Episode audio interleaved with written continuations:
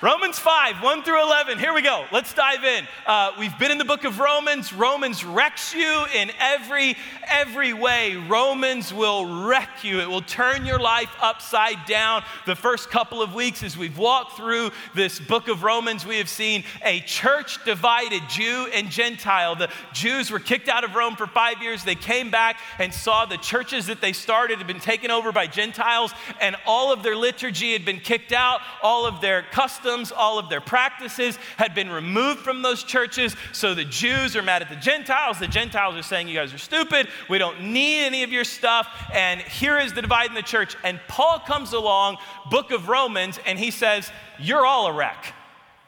Every last one of you. He said, Those of you that have a list of all the people that are sinners, that have no business being around you, you're just as sinful. You're just as self righteous. You do the same things that they do. So Paul destroys everybody, and then he turns around and builds a case for justification.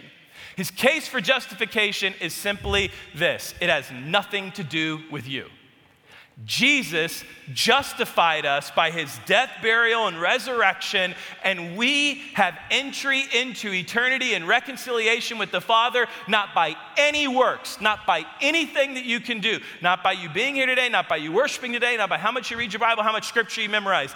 All great things. Those sanctify you, they don't justify you. You are justified by Jesus Christ, who freely gave you eternal life by his death, burial, and resurrection, rose, and through faith, we believe in Jesus. Now, Paul gets to the good stuff. What does that actually mean? I am justified. I understand it's nothing that I can do. It is Christ who did it for me, and I have been justified with Christ. I am now in right relationship with the Father. I am righteous before Him. I am right in His eyes. What does that actually mean for me. Romans 5 1 through 11, Paul explains. He says, Therefore, since we have been justified by faith, we have peace with God through our Lord Jesus Christ. Verse 2. Through him, we have also obtained access by faith into this grace in which we stand, and we rejoice in hope of the glory of God. Not only that, but we rejoice in our sufferings knowing that suffering produces endurance, and endurance produces character, and character produces hope.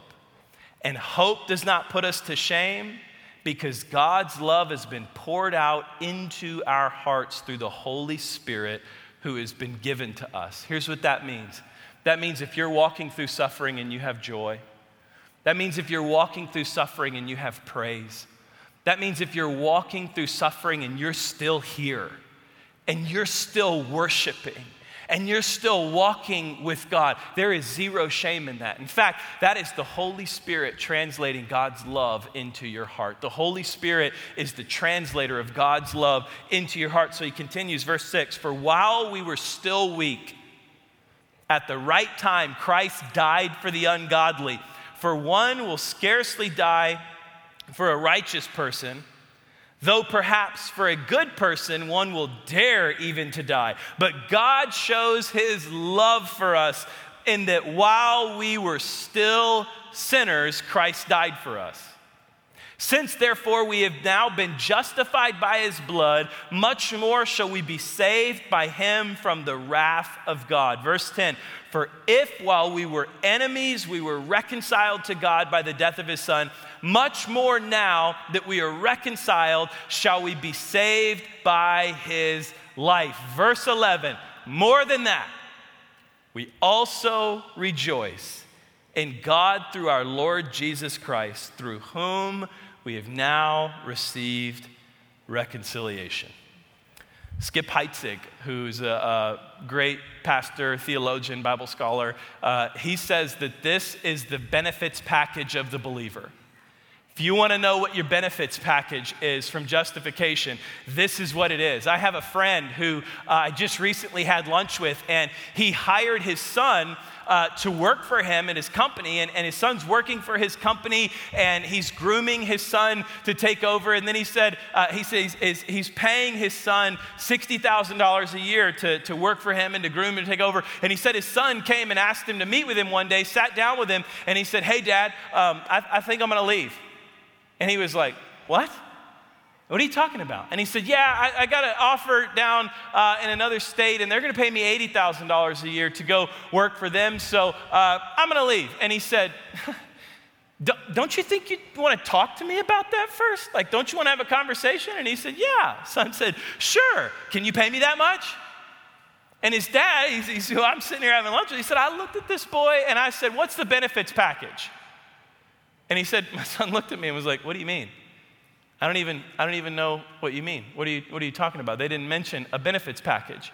And he said, Well, I don't know. He said, I pay for your truck. I pay for the maintenance on your truck. I pay your health insurance. I pay your, I pay your auto insurance. He said, I pay for your cell phone. I, I, I don't know. Maybe you ought to figure out what all the benefits are of being a part of working for me versus just chasing a number. And, and he said to his dad, He said, Wow, let there be light, right? he said, I never thought of it like that. I never considered that there was, a ben, there was a benefits plan that was part of this. I never gave it any mind that there were benefits beyond the initial salary that you're offering me that could add something to my life. That's, that's where Paul is headed here with this. He's saying, look, justification is your pay, and then there's a benefits package that goes along with this. How many of you know that there is far more benefits to your life? No. You go talking about Halloween and quoting a Satanist in church, and this is what happens lights start flickering, right? And so, how many of you know this? There are, there are greater benefits to your faith than a get out of hell free card. You know that, right? There are greater benefits to your justification than I'm not going to hell. Praise God. There is the Spirit of God that translates to, okay, this is getting weird. This is getting weird, guys. Somebody tell me what's going on. Let's pray. Father, we love you. Forgive me if I frustrated you this morning. Let your spirit be in this place. Help us with any technical difficulties. Help us, Lord, to get it all sorted out. Meet with us. Speak to us clearly. In Jesus' name, amen. Okay, uh, benefits package, right? As we are talking about, Paul gives the benefits package, Romans 5 1 through 11, and he lays it out like this there are three things that we rejoice about. If you caught them while we were reading through, he said, Number one, I want you to rejoice about this. Number two, I want you to rejoice about this. Number three, I want you to rejoice. In fact, Romans 5 1, it's because we are justified that we have these things to rejoice about. He says, Therefore, since we have been justified, okay?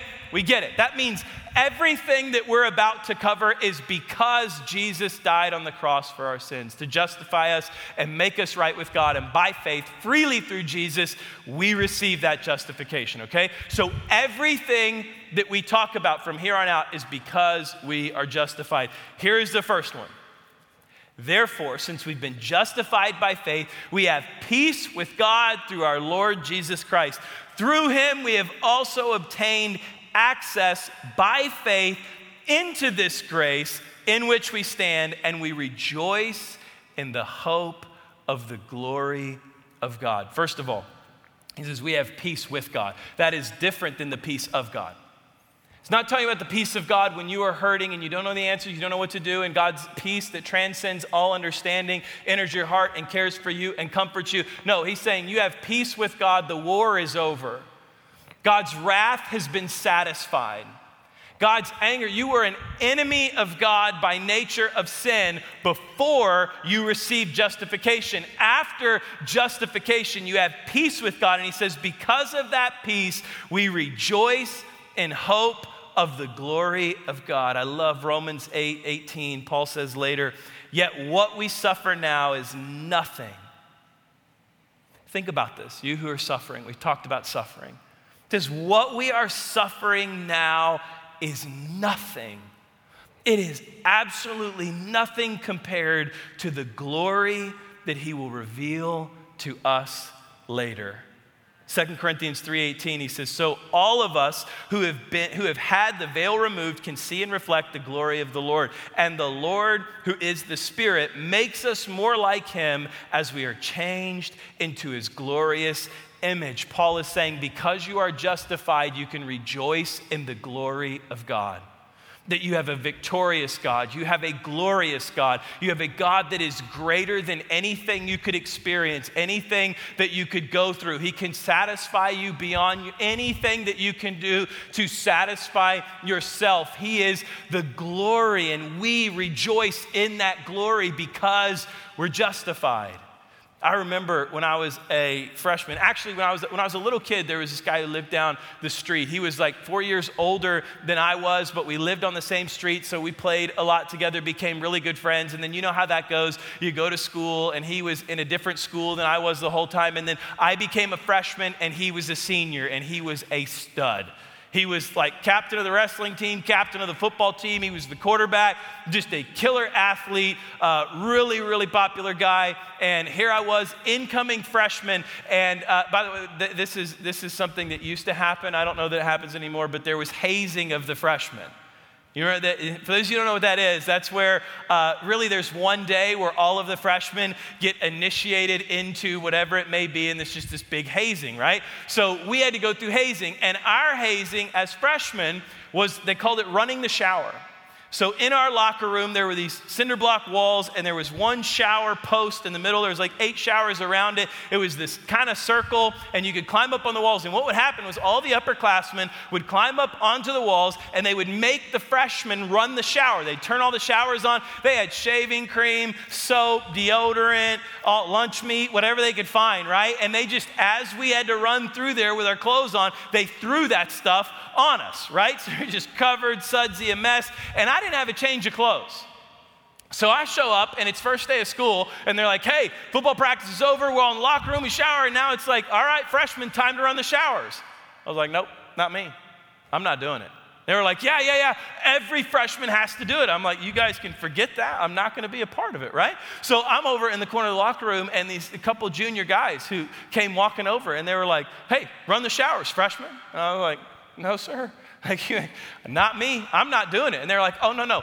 You will do it. We'll make you do it. And I, well, let's give this a roll then, right? And right as all of this, they were coming over, they're going to carry me and throw me into the shower, right? Uh, Hunter, who was my friend, he walks around, he's senior, big, big stud senior. He walks around, he looks around there and he sees me arguing back and forth with him and he says, Hey! I was like, he said, Hey, Cunningham's with me, leave him alone. And they just, little puppies. They went, and I was like, good boys, because I was about to mess somebody. but it was, it was Hunter's association with me that satisfied the wrath of other people. Not only that, Hunter was star quarterback, and I backed him up my freshman year. Never played a snap. Hunter led us to our first conference championship. And after we won that conference championship, we all got patches for our jacket and Letterman bars and all of this stuff. And I got one, not because I played, but because I was backing up Hunter and I was associated with Hunter. You see, there is, a, there is an association that we have with Jesus that allows us to participate in his glory. There's an association through justification that allows you to rejoice. You have a reason to cheer. You have a reason to celebrate. You have, thank you. Because we are justified, we are in relationship with God and we are righteous before God. Because of Jesus, we participate in that glory. We are glorious with Him, we are victorious with Him. It is part of the benefits package. Number two, this is a good one. The second thing we rejoice in number one, we rejoice in the glory of God. Number two, we rejoice in sufferings. Romans 5, 3 through 5. He says, Not only that, but we rejoice in our sufferings, knowing that suffering produces endurance, and endurance produces character, and character produces hope, And hope does not put us to shame because God's love has been poured out into our hearts through the Holy Spirit who has been given to us. There, uh, there was a book that was written. Who, who, where's, where's all my dog people at? Dogs. Let me see you. Dog people. Dog people. Okay. Uh, cat people. Where, where are cat people? Are you bold enough to? Oh, wow. Some of you shocked me. Some of you, I can see some of it, yeah, yeah, and then some of it, I'm like, whoa, really? All right, here we go. Um, well, this may not land well then. I didn't know we had so many cat people. Uh, there was. A there was a book written called Dog and Cat Theology. It's, it's a super interesting book. And here's the premise of the book. I have, I had, God rest her soul, uh, a golden retriever for 11 years, greatest animal on the face of the planet. And she was just the sweetest, most obedient dog in the world. I mean, she would always come and sit right at my feet and she'd wag her tail and stick her tongue out and be so happy to see me, right? And I remember one time, I don't know what happened. I got busy in the morning. I left. I went about my day. I got caught up running errands and I came back home and it had been like 10 hours since I had let her out of her kennel. I just completely forgot. I felt horrible. I ran in there, had no food, had no water. I open it up, runs out like a lightning bolt to the bathroom, comes running back and is sitting at my feet like, like I love you so much. You're the best in the world. I'm like, I just left you and forgot to feed you. Like, what is wrong with you? And yet, this dog, it is like, it, it's just ingrained in her. She knows I am the master. It's so funny, right? Dogs see us as the master and they are our servant. What can I do? What can I do? How can I help you? And then there are cats. Cats. You walk in the door and they're like, oh, you're home. There's poop in the box. I don't have enough food and my water's not fresh. How about you take care of a few things? and then maybe I'll let you scratch my back before I climb up on top of the entertainment center and sit there and watch you. Right? Is that not cats? Even the, even the way they walk. They're like, cats look at you and they see servant and they think they're God and the entire world should revolve around them. And so this book takes the juxtaposition of the theology of a dog, I am servant, God is master, and the theology of the cat, I am master, God is my servant, and asks the question, which one are you? We know who the cat people are, right? Here, here's what gets scary. We live in a culture that just thrives on cat theology. You are a God, make yourself God, and everything else exists to serve you. And if it doesn't serve you, suppress that truth, find a new narrative, and find something that will. And, and here is the scary thing when it comes to this. For the first 700 years of church history, there was zero questioning of God. Something happened, and it was, we don't know what the gods are doing even polytheists, deists, monotheists, all, they would all, the mindset, okay, the cultural mind, I'm not saying nobody ever questioned God. I'm saying the cultural mindset was like, you do not question God. But I don't know why this happened. We don't know why the gods have done that. Like there was zero questioning the first seven. This is the book of Job. You read Job chapter one. Job is literally wealthiest man in the land, has everything. His fields are burned up, all of his livestock are killed, and his children die in an accident. And listen to Job. He says, I came naked from my mother's womb, and I will be naked when I leave. This is a man who lost everything everything in the series of one month. I'm talking wealth, family, house, ever, everything was destroyed. He said, Naked I came from my mother's womb, naked I know when I leave. The Lord gave me what I had, and the Lord has taken it away. Praise the name of the Lord. In all of this, Job did not sin by blaming God. What is the sin when you're suffering? Blaming God. What is the sin when you're suffering? It's blaming God. Listen to Job 2, uh, verse 10. So his wife comes to him and she says, Job, you're nuts. Curse God and die. Like, I'm tired of this. Fix it. And here is what Job says You talk like a foolish woman. Should we accept Oh, listen to this question Should we accept only good things from the hand of God and never anything bad? Now, listen to what Scripture says. So, in all this, Job said nothing wrong. In other words, Job was saying, I am not just going to praise God when things are good, but when things are bad, I'm going to praise Him well. And Scripture said, That's right, Job. That's right, Job. That's what we're going to do. And here's what happens today when we, when we make ourselves God, when we are God and everything else exists to serve us, including church, including my small group, including the pastor, and everything else, when we are God and everything exists to serve us, what we do is we reject character growth. What did Paul say happens when we rejoice in suffering? We develop character. It was one of the things that he mentioned. So when we reject suffering, we're rejecting character growth. What happens is we grow biologically, but we stall spiritually. So you have, and this is a challenge, we don't teach people how to suffer. We don't teach people how to suffer. We say run from suffering, act like it didn't happen, act like it doesn't exist, sweep it under the rug. And so you have a nine year old child who goes through something of suffering, and we don't walk them through how to suffer and still praise God and walk with God. We just act like nothing is happening. We sweep it under the rug and we ignore it. And all of a sudden they're 35, but they're still nine spiritually because no character growth has happened through suffering because we've thought in our minds the only thing we should receive is good good. But there is character growth that happens when we learn to suffer. The most mature people that I know, hear me, the maturest people I know spiritually are those who have suffered. They have suffered. They have walked through the valley of the shadow of death.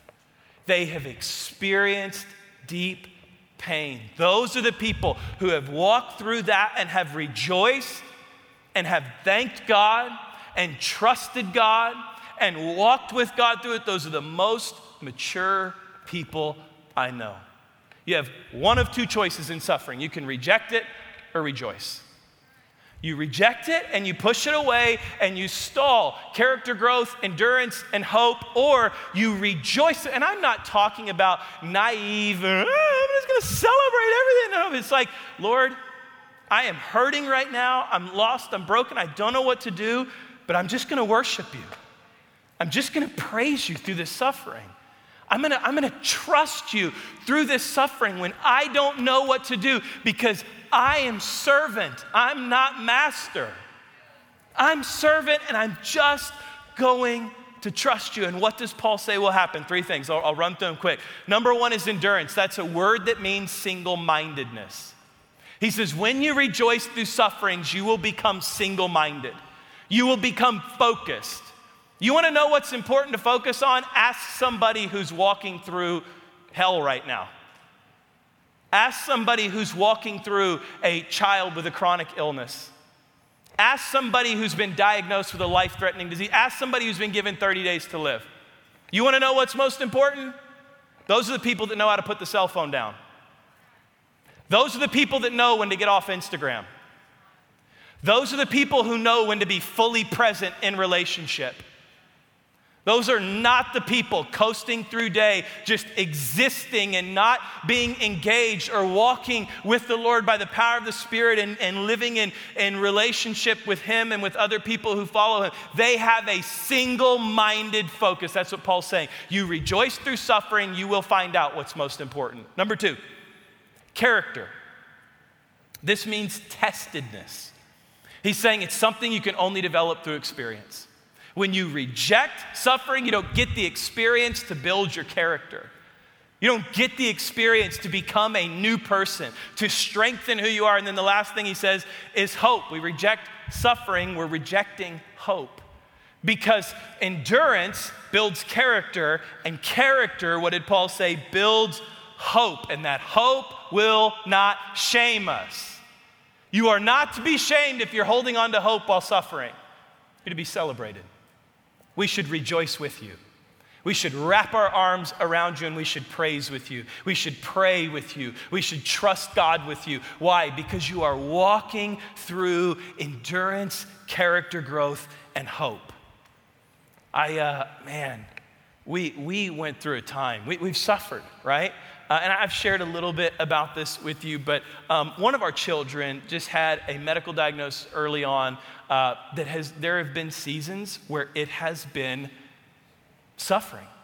It has just been so hard. And we have seen the miraculous hand of God do things through this child that is now doing things neurologists said they would never do right? The, the, it is painful to hear a neurologist tell you your child will never do this, but it is victorious to see them now do it, right? Uh, and, and so we've seen God do a great healing work, but it did not come without seasons of suffering. And I have a friend who uh, is in the same situation as a child in the same world. And so I was talking to him one day, and I said to him, I said, hey man, just want you to know I, every time I pray for my child to be healed, I'm praying for your child to be healed too right? And he said to me, he said, You know, I love that. And he said, I pray for the exact same thing every day. I want the Lord to heal my child, to help my child, and everything else. But he said, I want to ask you a question. Man, this, you talk about digging deep. He said, Would you want to be the same man that you were before you had this child? I said, Would you want to be that same man that you were before? Heck no. No way. I would never, I would, I would never trade those seasons for anything. And I would not trade them not because of the little victories along the way, right? Not when they defy the neurologist diagnosis or anything else. I wouldn't trade them because of the suffering that we've gone through, because of the, the character growth that is happening because of seasons where I did not know what to do, literally did not know what to do, and had been up for 24 hours straight trying to make something work, laying outside of their room, praying and crying and asking God to intervene and feeling like I'm failing the entire time. That's where character is built. That's where endurance is built.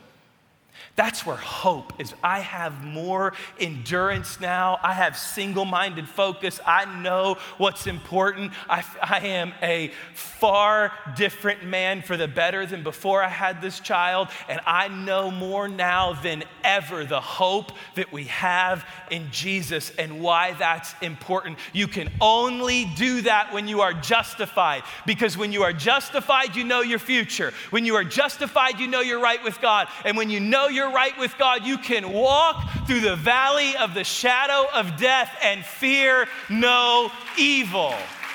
You can suffer and grow stronger. That's what Paul is saying. He's saying, This is where we rejoice. We rejoice in these sufferings and we stand firm in these sufferings and we trust God in these sufferings and we don't act like cats in these sufferings, right? Cat people are leaving the church by the dozens. Last one we rejoice in God's grace. I love this. He says, We rejoice in God's glory because we are justified. We rejoice in the glory of God. We rejoice when we go through suffering, and we rejoice in God's grace. Romans 5, 6 through 8, he says, For while I, I broke this up into two, so I want to hit this first part verse. It says, While we were still weak, at the right time, Christ died for the ungodly. Verse 7, let this sink into your soul. Don't just read these words, receive them. For one will scarcely die for a righteous person, though perhaps for a good person, one would dare even to die. But God shows his love for us in that while we were still sinners, Christ died for us. It's amazing to think about. I was studying this last night and I asked Canaan, I said, Hey, bum, I said, Would you die for me? He said, What? Right now? I said, No, dude. I said, But, but would you? He's like, No, Dad. And I said, I would die for you. And he said, I know, I know. And I said, Well, then, Bob, why wouldn't you die for me? And he said to me, Well, because, Dad, if you died for me and then I died for you, then we would both be dead, and at least this way, one of us will be alive. but really, I mean, would you die for somebody? The list is probably short, right? Some of you are like, I don't even need a pen, right? Don't even need a pen. I'm good. I know what I would do, right? Would, would somebody die for you?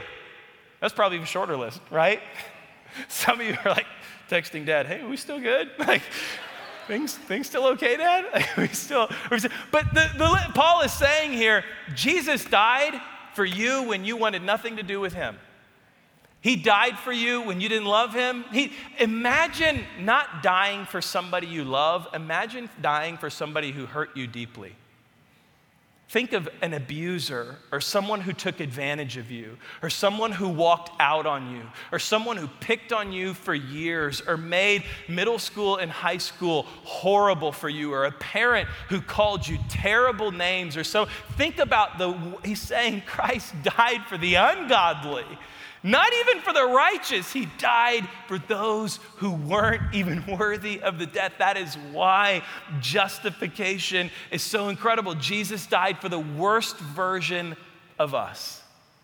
And then he finishes 5 through, or 9 through 11.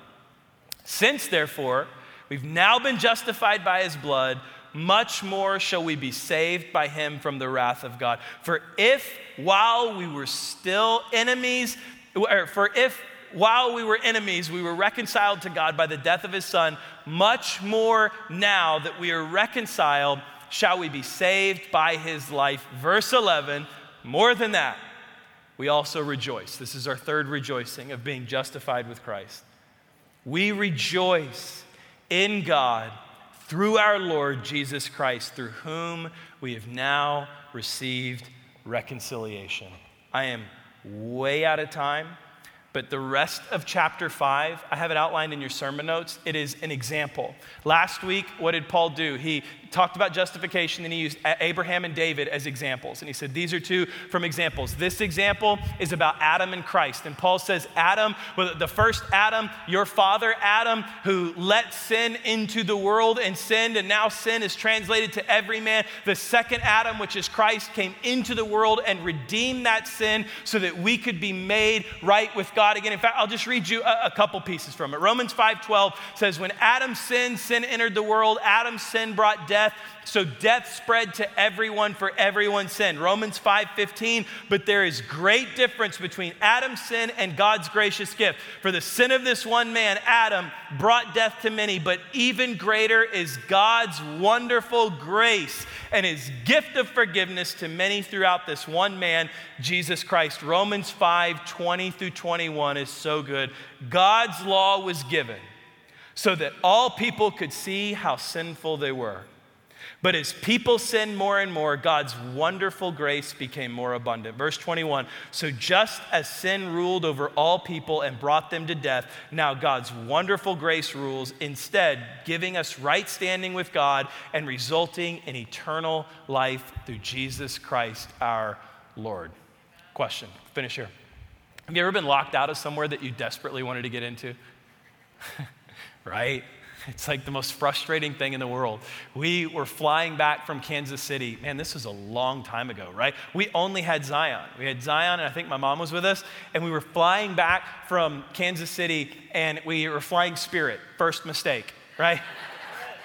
Gosh, what is up with Spirit Airlines, right? So we're on Spirit Airline, it gets delayed. The, the, flight's at 6 a.m., so we're up at 4 a.m., so everyone's tired. We got a baby with us and everything. It's just miserable. We're worn out. It gets delayed till 10 a.m right? So now we're sitting in an airport for four hours. We're hungry, worn out, tired, still in the terminal, can't go anywhere. Finally, we get on the plane. The plan lanes at IAH, they had to, because it was delayed, land us in a different terminal. It was the furthest terminal away from where we parked. So we had to walk two miles to the airport, only to find out we should have taken a train because we can't get to the terminal where we're supposed to be. So we go down, we get on this train, we ride this train all the way to the parking lot. We get to the parking lot. I am annoyed, I am frustrated, I am angry, I am tired, I am hungry, and I'm walking through the parking lot. And as I'm walking, I have this thought in my mind Where are my car keys?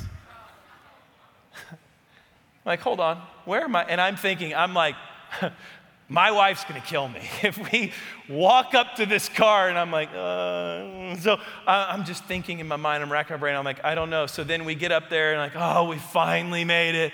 Can't wait to be home and the rest. And I'm just like, yeah, just, you know, give me a second. Let me, uh, and I'm searching through my backpack, can't find my keys anywhere. I open up my suitcase and I'm like, no, I, I, I know they're in here. We're, we're good. And I'm searching through my suitcase and I can't find them anywhere. And then all of a sudden I peek through the window of my truck and they're sitting right there in the center console. Oh, you talk about mad. I was boiling. I was so mad. And I looked and I was like, I locked my keys in my truck. I can't get in here. We were sitting in that part. So then we start calling people. It's a Sunday morning. Everybody's in church, right?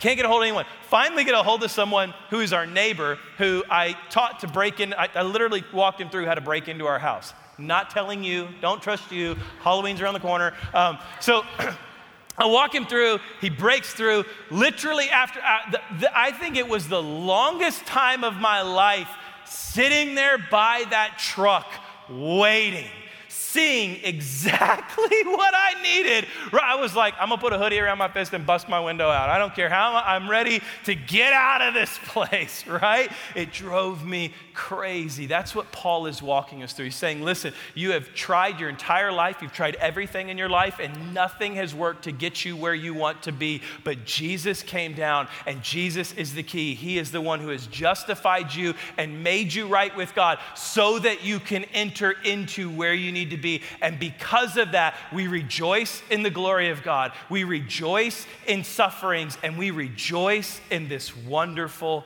grace.